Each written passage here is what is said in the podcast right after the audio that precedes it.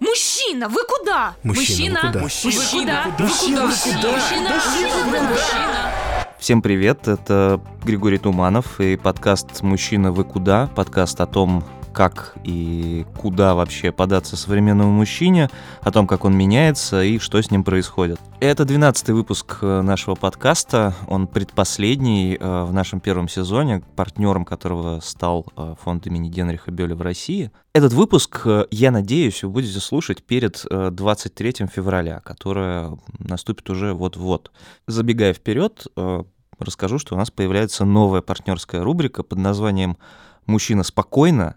Мы делаем ее вместе с э, компанией «Манго страхование». Это такой иншуртек стартап, который целиком полностью существует в, в онлайне и занимается страхованием квартиры и имущества. А, Эти ребята не похожи на обычные страховые, у них нет офисов, агентов, э, бюрократии и вот, вот этого всего, что вы себе представляете, когда говорите слово «страховка». Философия новой рубрики заключается в следующем. Мы опрашиваем наших э, читателей и слушателей в Телеграме а, на тему того, чего они боятся больше всего на свете. А Мы собираем эти страхи и спрашиваем у нашего гостя, как бы он предлагал с ними бороться. Собственно, потому что есть экзистенциальные страхи, есть бытовые страхи. Мне кажется, что о бытовых страхах, э, типа невыключенного утюга и незакрытой двери, вполне позаботится манго-страхование, а вот экзистенциальные страхи мы будем разбирать в этом подкасте и по мере возможности с ними бороться. Пока же переходим к основной теме сегодняшнего подкаста — армия. Вообще, что такое армия для мужчины и так ли она необходима? Все же вы помните эту поговорку «не служил ни мужик». Вы все наверняка знаете про случаи неуставных отношений, которыми занимаются те же самые солдатские матери Санкт-Петербурга, которые нам помогли в этом выпуске. И вы наверняка также, если вы мужчина, прекрасно знаете, что если вы в армии очень не хотите, то вам не нужно, допустим, выходить на митинг, как там сейчас девушки выходят за закон о домашнем насилии, а вы можете решить свой вопрос в частном порядке. Мы все знаем как. А, Я сразу оговорюсь, что я в армии тоже не был. а, И у меня нет никаких э, предрассудков относительно того, служить или нет. Если кто-то хочет это делать, пусть он это делает. Если не хочет, то мне кажется, что не стоит его и заставлять. Однако же считается, что армия и, в принципе, военное дело — это такая часть э, мужской инициации, часть э, взросления, возможно, и бегать от армии вроде как стыдно. Хотя, с другой стороны, куча людей, которые, куча мужчин, живущих в нашей стране, например, э, устроены уже таким образом, что они, ну, не готовы подчиняться правилам, которые они не могут обсудить, что они не готовы терять даже год из своей жизни на то, чтобы заниматься тем, чем они хотят, потому что это все довольно сложно. А, Кто-то скажет, что армия необходима для получения каких-то базовых э, навыков, э, не знаю, для того, чтобы быть готовым к разным вызовам и лишениям, но мне казалось, что с этим мужчина теоретически может справиться и не посвящая свой год вооруженным силам. Так или иначе, а, сегодняшний наш герой э, находится в Петербурге, мы с ним э, общаемся через многие-многие километры, но его история чрезвычайно интересна. Дело в том, что армии он посвятил 10 лет, э, сегодня он занимается предпринимательством, Э, расстался он с армией довольно печально, и давайте послушаем, что он думает о армии, которой он посвятил одну треть своей жизни практически. Евгений, привет, да, э, это Григорий Туманов. Да, здравствуйте, давайте на ты. Мы сегодня хотели поговорить, э, выпуск выйдет э, и будет приурочен к 23 февраля, мы поэтому хотим поговорить о армии, о мужчине в армии, там, и, собственно, о его становлении. А, Мне в общих чертах э, ребята из солдатских матерей Санкт-Петербурга рассказали про твою историю, Мгм. но было бы здорово начать ее сначала, рассказать ее нашим слушателям. Давай тебя представим. Чем ты сейчас занимаешься, как ты пошел в армию и как с ней попрощался. А, давай, хорошо. А, значит, в 2001 году я поступил в военно-воздушную инженерную академию в Москве. Учился там 5 лет, окончил ее. По распределению попал под Питер в Пушкин. Вот, и еще 5 лет служил по контракту, а ушел по не по окончанию контракта, а по сокращению. Тогда была реформа. Под первую волну я не попал, но попал вот под вторую. Написал рапорт, то, что я согласен с сокращением, э, и уволился в 2011 году. С 2011 года я нахожусь как бы в свободном плавании. Э, с армией никак не связан. А чем ты сейчас занимаешься? Насколько я знаю, у тебя такой небольшой магазин, по-моему, по производству деревянных оправ, если не ошибаюсь, для очков. А, да, оправами я тоже занимаюсь. Я некоторое время назад ими занимался, но перешел все-таки на мебель, на изготовление деревянной мебели на заказ. Но все же, возвращаясь к армии, э, насколько я помню, прощание с ней было какое-то не очень радужное, да, кажется, оно сопровождалось судами. Э, расскажешь нам об этом немного? Прощание с армией, наверное, всегда радужное, так как меня уволили по сокращению, и мне не дописали три дня получается, за выслугу лет. Э, я обращался в прокуратуру, мне пересчитали, и в итоге 10 лет у меня э, накопилось выслуги, и получается, что я был э, достоин, так скажем, получения квартиры по закону. По этому поводу я и судился за получение жилья. Но у меня ничего не получилось. Прошло 3 или 4 судебных заседания, я даже, по-моему, да, я выиграл. Э, одно меня э, поставили в очередь, а потом из нее исключили почему и как вообще ты, в принципе, пошел в армию? Ты хотел в нее, ты... тебе было интересно, как это в семье воспринималось? Расскажи немного об этом, пожалуйста. Вот да, смотри, я пошел не в армию. Я, у меня отец авиационный инженер, а, он закончил МАИ и всю жизнь работает в авиации. Я пошел именно как э, на учебу на авиационного инженера. Это военно-воздушная инженерная академия, да. Я, собственно говоря, получил инженерное образование, но э, одновременно с получением инженерного образования я понял, что я попал в армию. И это как бы меня не очень радовало, но, но это преодолел каким-то образом, да. Э, и как это повлияло на развитие моей личности, так скажем, не благодаря, а вопреки. Вот как. То есть, э, да, мне кажется, я сейчас более свободный человек, чем был до нее. А были ли случаи э, неуставных отношений за то время, что ты там находился? А, слушай, у нас нет. А, вот э, в батальоне обеспечения а, были. Это батальон обеспечения, это такая как бы такой батальон э, срочников, которые обеспечивают, так скажем, учебный процесс, но ну, занимаются разными хозяйственными работами в академии. А, да, везде, где бы я ни сталкивался, куда бы я ни приезжал в часть, э, где служили сроч... солдаты срочной службы, а, такое было, да. Угу.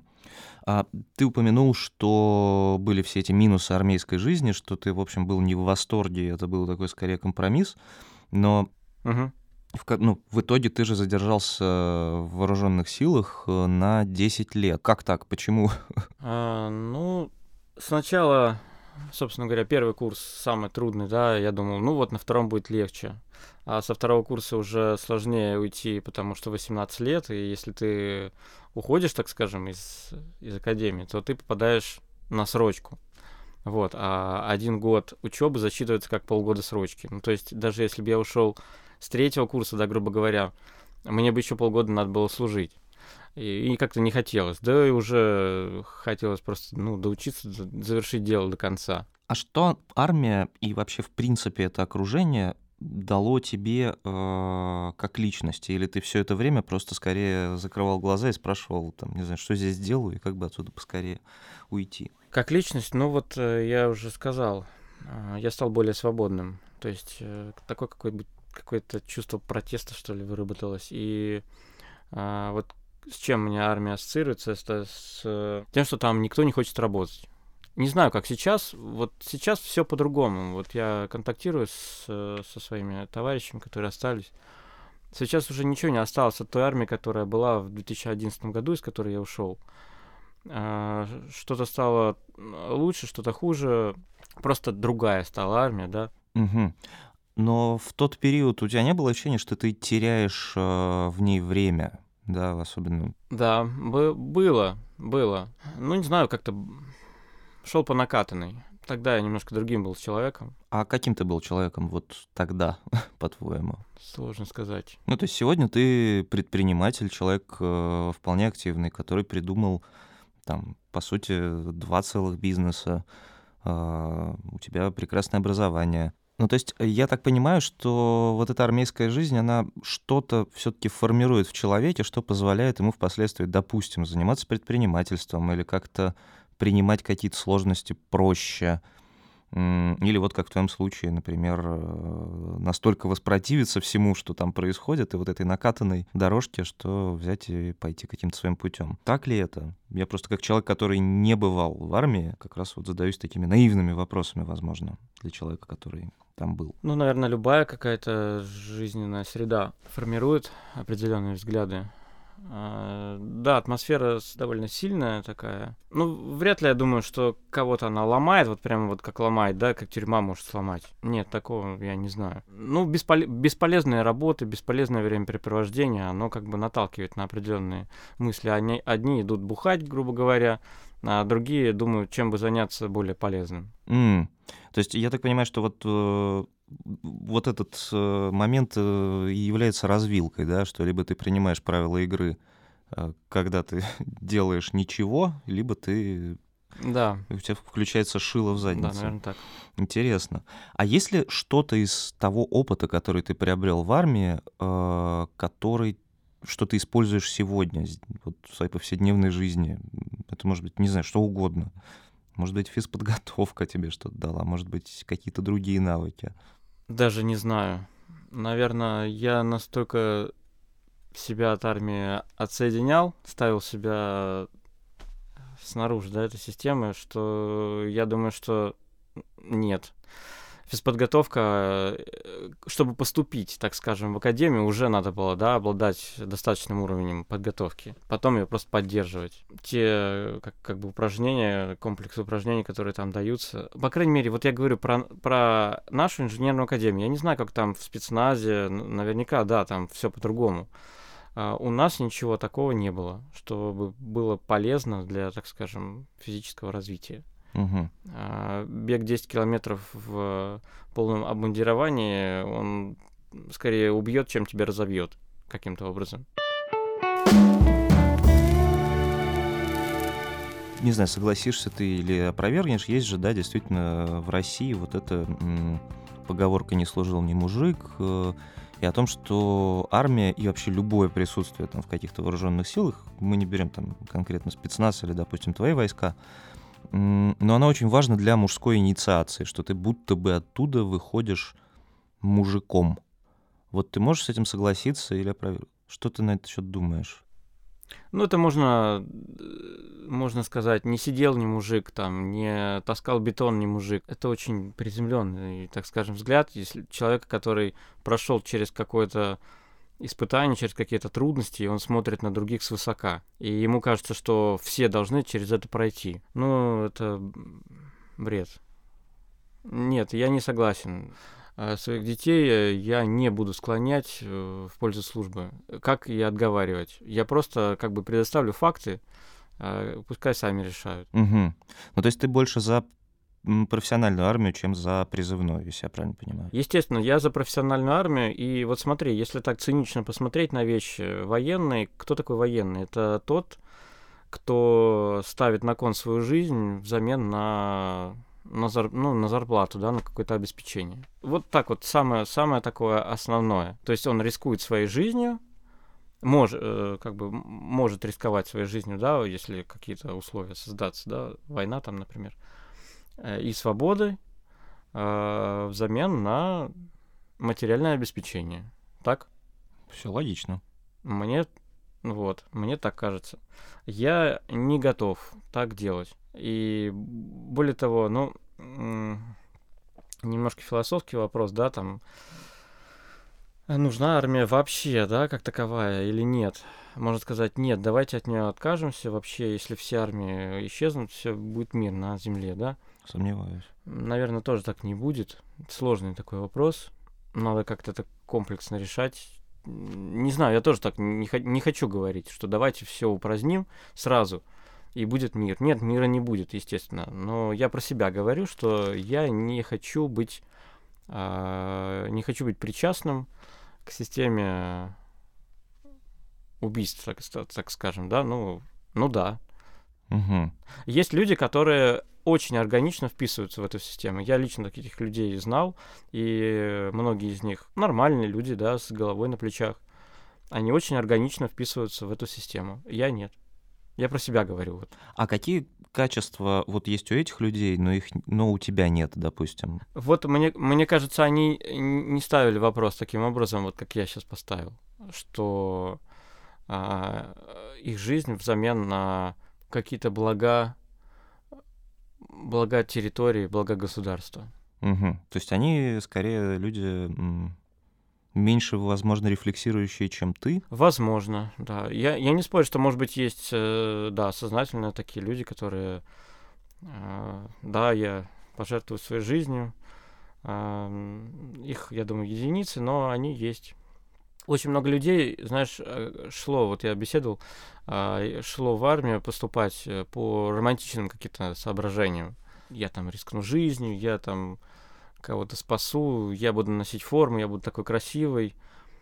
А, но тогда еще, когда вот все поступали, никто, естественно, глубже не думал. А вот как ты думаешь, вот откуда это в молодых парнях вот это восприятие, вот, что нужно какое-то самопожертвование, что нужно кого-то спасать, что нужно обязательно быть героем? Ну, героем... Героем можно быть на разных поприщах. А, да, как бы пленительно быть героем. Но я думаю, что можно быть героем и в других отраслях, так скажем. И, возможно, в других сферах жизни эти люди принесли бы больше пользы, чем в армии. Угу. Ну, в твоем случае, э, кого бы ты мог назвать э, героем лично для себя? Вот говоря о других сферах, возможно. Вот какие люди, какие мужчины тебя в этом смысле восхищают? Ну вот первый, кто приходит на ум, это Илон Маск. Первый. Mm-hmm. Естественно, их э, много, так вот и не, не упомянешь. Это люди, которые меняют как-то мир в лучшую сторону, естественно. Можешь менять мир, да, путем разрушения, да, естественно, путем созидания. Продолжая, вот, собственно, поскольку у нас все-таки подкаст о мужчинах и их идентификации, я хотел поговорить с тобой вот о том, ну вот как устроен мужской коллектив э, там, где ты служил. Насколько с твоей все-таки привычкой рефлексировать и действительно с твоим подходом к тому, что все-таки герой скорее Илон Маск, чем, не знаю, какой-то коллективный Рэмбо, насколько сложно было вписываться в такой коллектив, насколько он был вообще маскулинным, знаешь, таким мужицким, или было в этом смысле все ок? Были разные кружки по интересам, так скажем. Ну, в любом, да, коллективе образуются кружки по интересам. Были люди, да, с более низкими потребностями, которые там каждый день бухали. Ну, кстати говоря, я тоже не безгрешен. Нигде я не пил на работе, а вот в армии такое было. Вот как. Да. От безделья? От безделья и вот чувство того, что ничего не изменится вот я сейчас выпью или не выпью, ничего не поменяется. То есть на тот момент от меня лично и от всех этих людей ничего не зависело. Маскулинность, а что в твоем понимании маскулинность? Это жить по, так скажем, тюремному кодексу? Ну, в моем понимании нет. Его, кстати, тоже довольно-таки романтизируют. Это правда. Романтизируют там. Были такие, да. Но я еще раз говорю, были и нормальные люди, с которыми мы начинали общее дело. Еще, еще даже служа в армии, да, во время службы э, мы начали... Открыли магазинчик, так скажем, да, с одним человеком. Тоже с выпускником моей академии, да, мы вместе распределились в Пушкин. Вот, мы открыли магазинчик. Мы думали совершенно о другом. Еще раз повторяю, тогда это можно было делать, потому что вот э, как бы немножко э, статистики. А, я служил на аэродроме в вертолетной части. А, тогда максимум вот из полетов был одни полеты были в течение недели. А, ну, то есть, когда техника летает, да, собственно говоря, и выполняет какие-то учебные задачи. А сейчас э, это может доводиться там до 5-6 дней в неделю.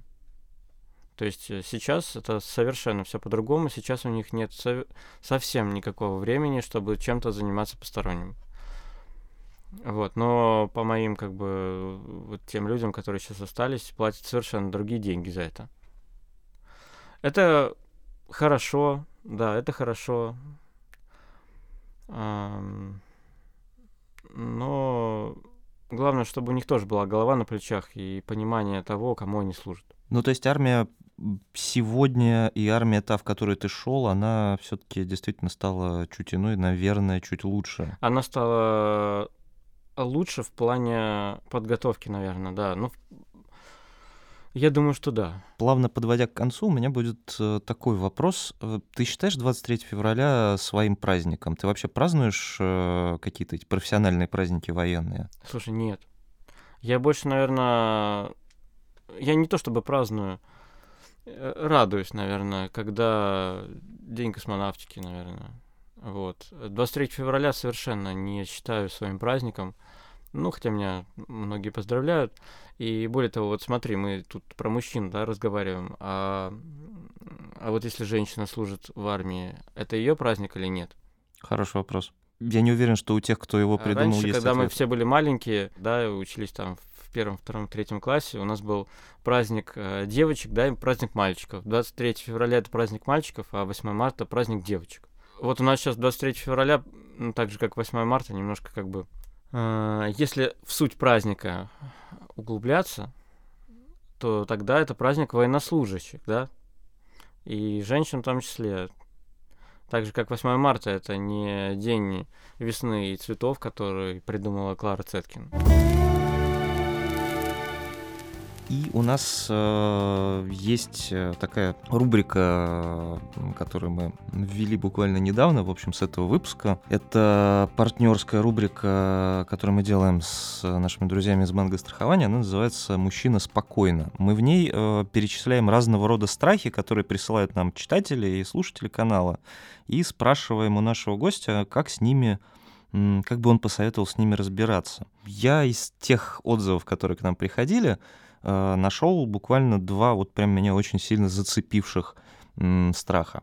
Но все они более-менее могут свестись в один. Читатель Егор э, из Москвы написал буквально следующее, что он одновременно боится умереть, как-то беспричинно совершенно боится, Мгм. и к этому же страху присоединяется страх не добиться успеха и ничего не, не оставить после себя. Как бы ты предложил ему бороться с таким страхом? Это замечательный страх. А, у меня он тоже есть. Саморазвиваться. Не бояться, уме- не бояться умереть. Если ты боишься умереть, то ты ничего не делаешь. А зачем мне это делать, если я завтра умру? А вот не надо как бы бояться, надо жить сегодняшним днем, мне кажется. То есть надо э, что-то делать, э, саморазвиваться, э, приносить какую-то пользу на любом поприще. Не надо думать, что э, Рэмбо герой, а скрипач не герой. Ну, как бы любой человек на своем поприще, если он делает что-то очень хорошо, он герой, я так считаю. Не надо бояться умереть, собственно говоря. Класс. Вот, а если ты будешь саморазвиваться, то у тебя не будет оставаться так много времени, чтобы бояться и ничего не достигнуть. Ты уже будешь знать, что ты чего-то достигаешь. У тебя будет радость а, развития. Вот так вот. Так мы и передадим э, нашему читателю и слушателю Егору. Евгений, спасибо большое за ужасно интересный разговор. Я надеюсь, э, что у тебя и дальше будет процветать твое прекрасное столярное дело. Спасибо. Эм, Хорошего тебе дня и спасибо еще раз большое. Спасибо, что пригласили, было интересно. Я напоминаю, что это был подкаст «Мужчина, вы куда?». Меня зовут Григорий Туманов. А, Этот выпуск предпоследний. А, В финальном выпуске первого сезона Спасибо, что нас слушали и слушаете. Надеюсь, будете слушать дальше. Мы разберем то, как и что мы выяснили о мужчинах. А, Пока же хочу поблагодарить партнера первого сезона фонд имени Генриха Бёля в России. Ну и, конечно же, э, не забывайте слушать нас на всех платформах, э, от Яндекс Музыки до iTunes. И, конечно же, не забывайте про наш э, прекрасный плейлист, который существует и на iTunes, и на Яндекс Музыке, и пополняется по мере выхода новых выпусков. Когда этот выпуск будет доступен, в плейлисте появится очень отвечающая, мне кажется, эмоционально и настроенчески разговору по армии песня «Rock the Casbah» группы Clash. Слушайте и оставайтесь с нами.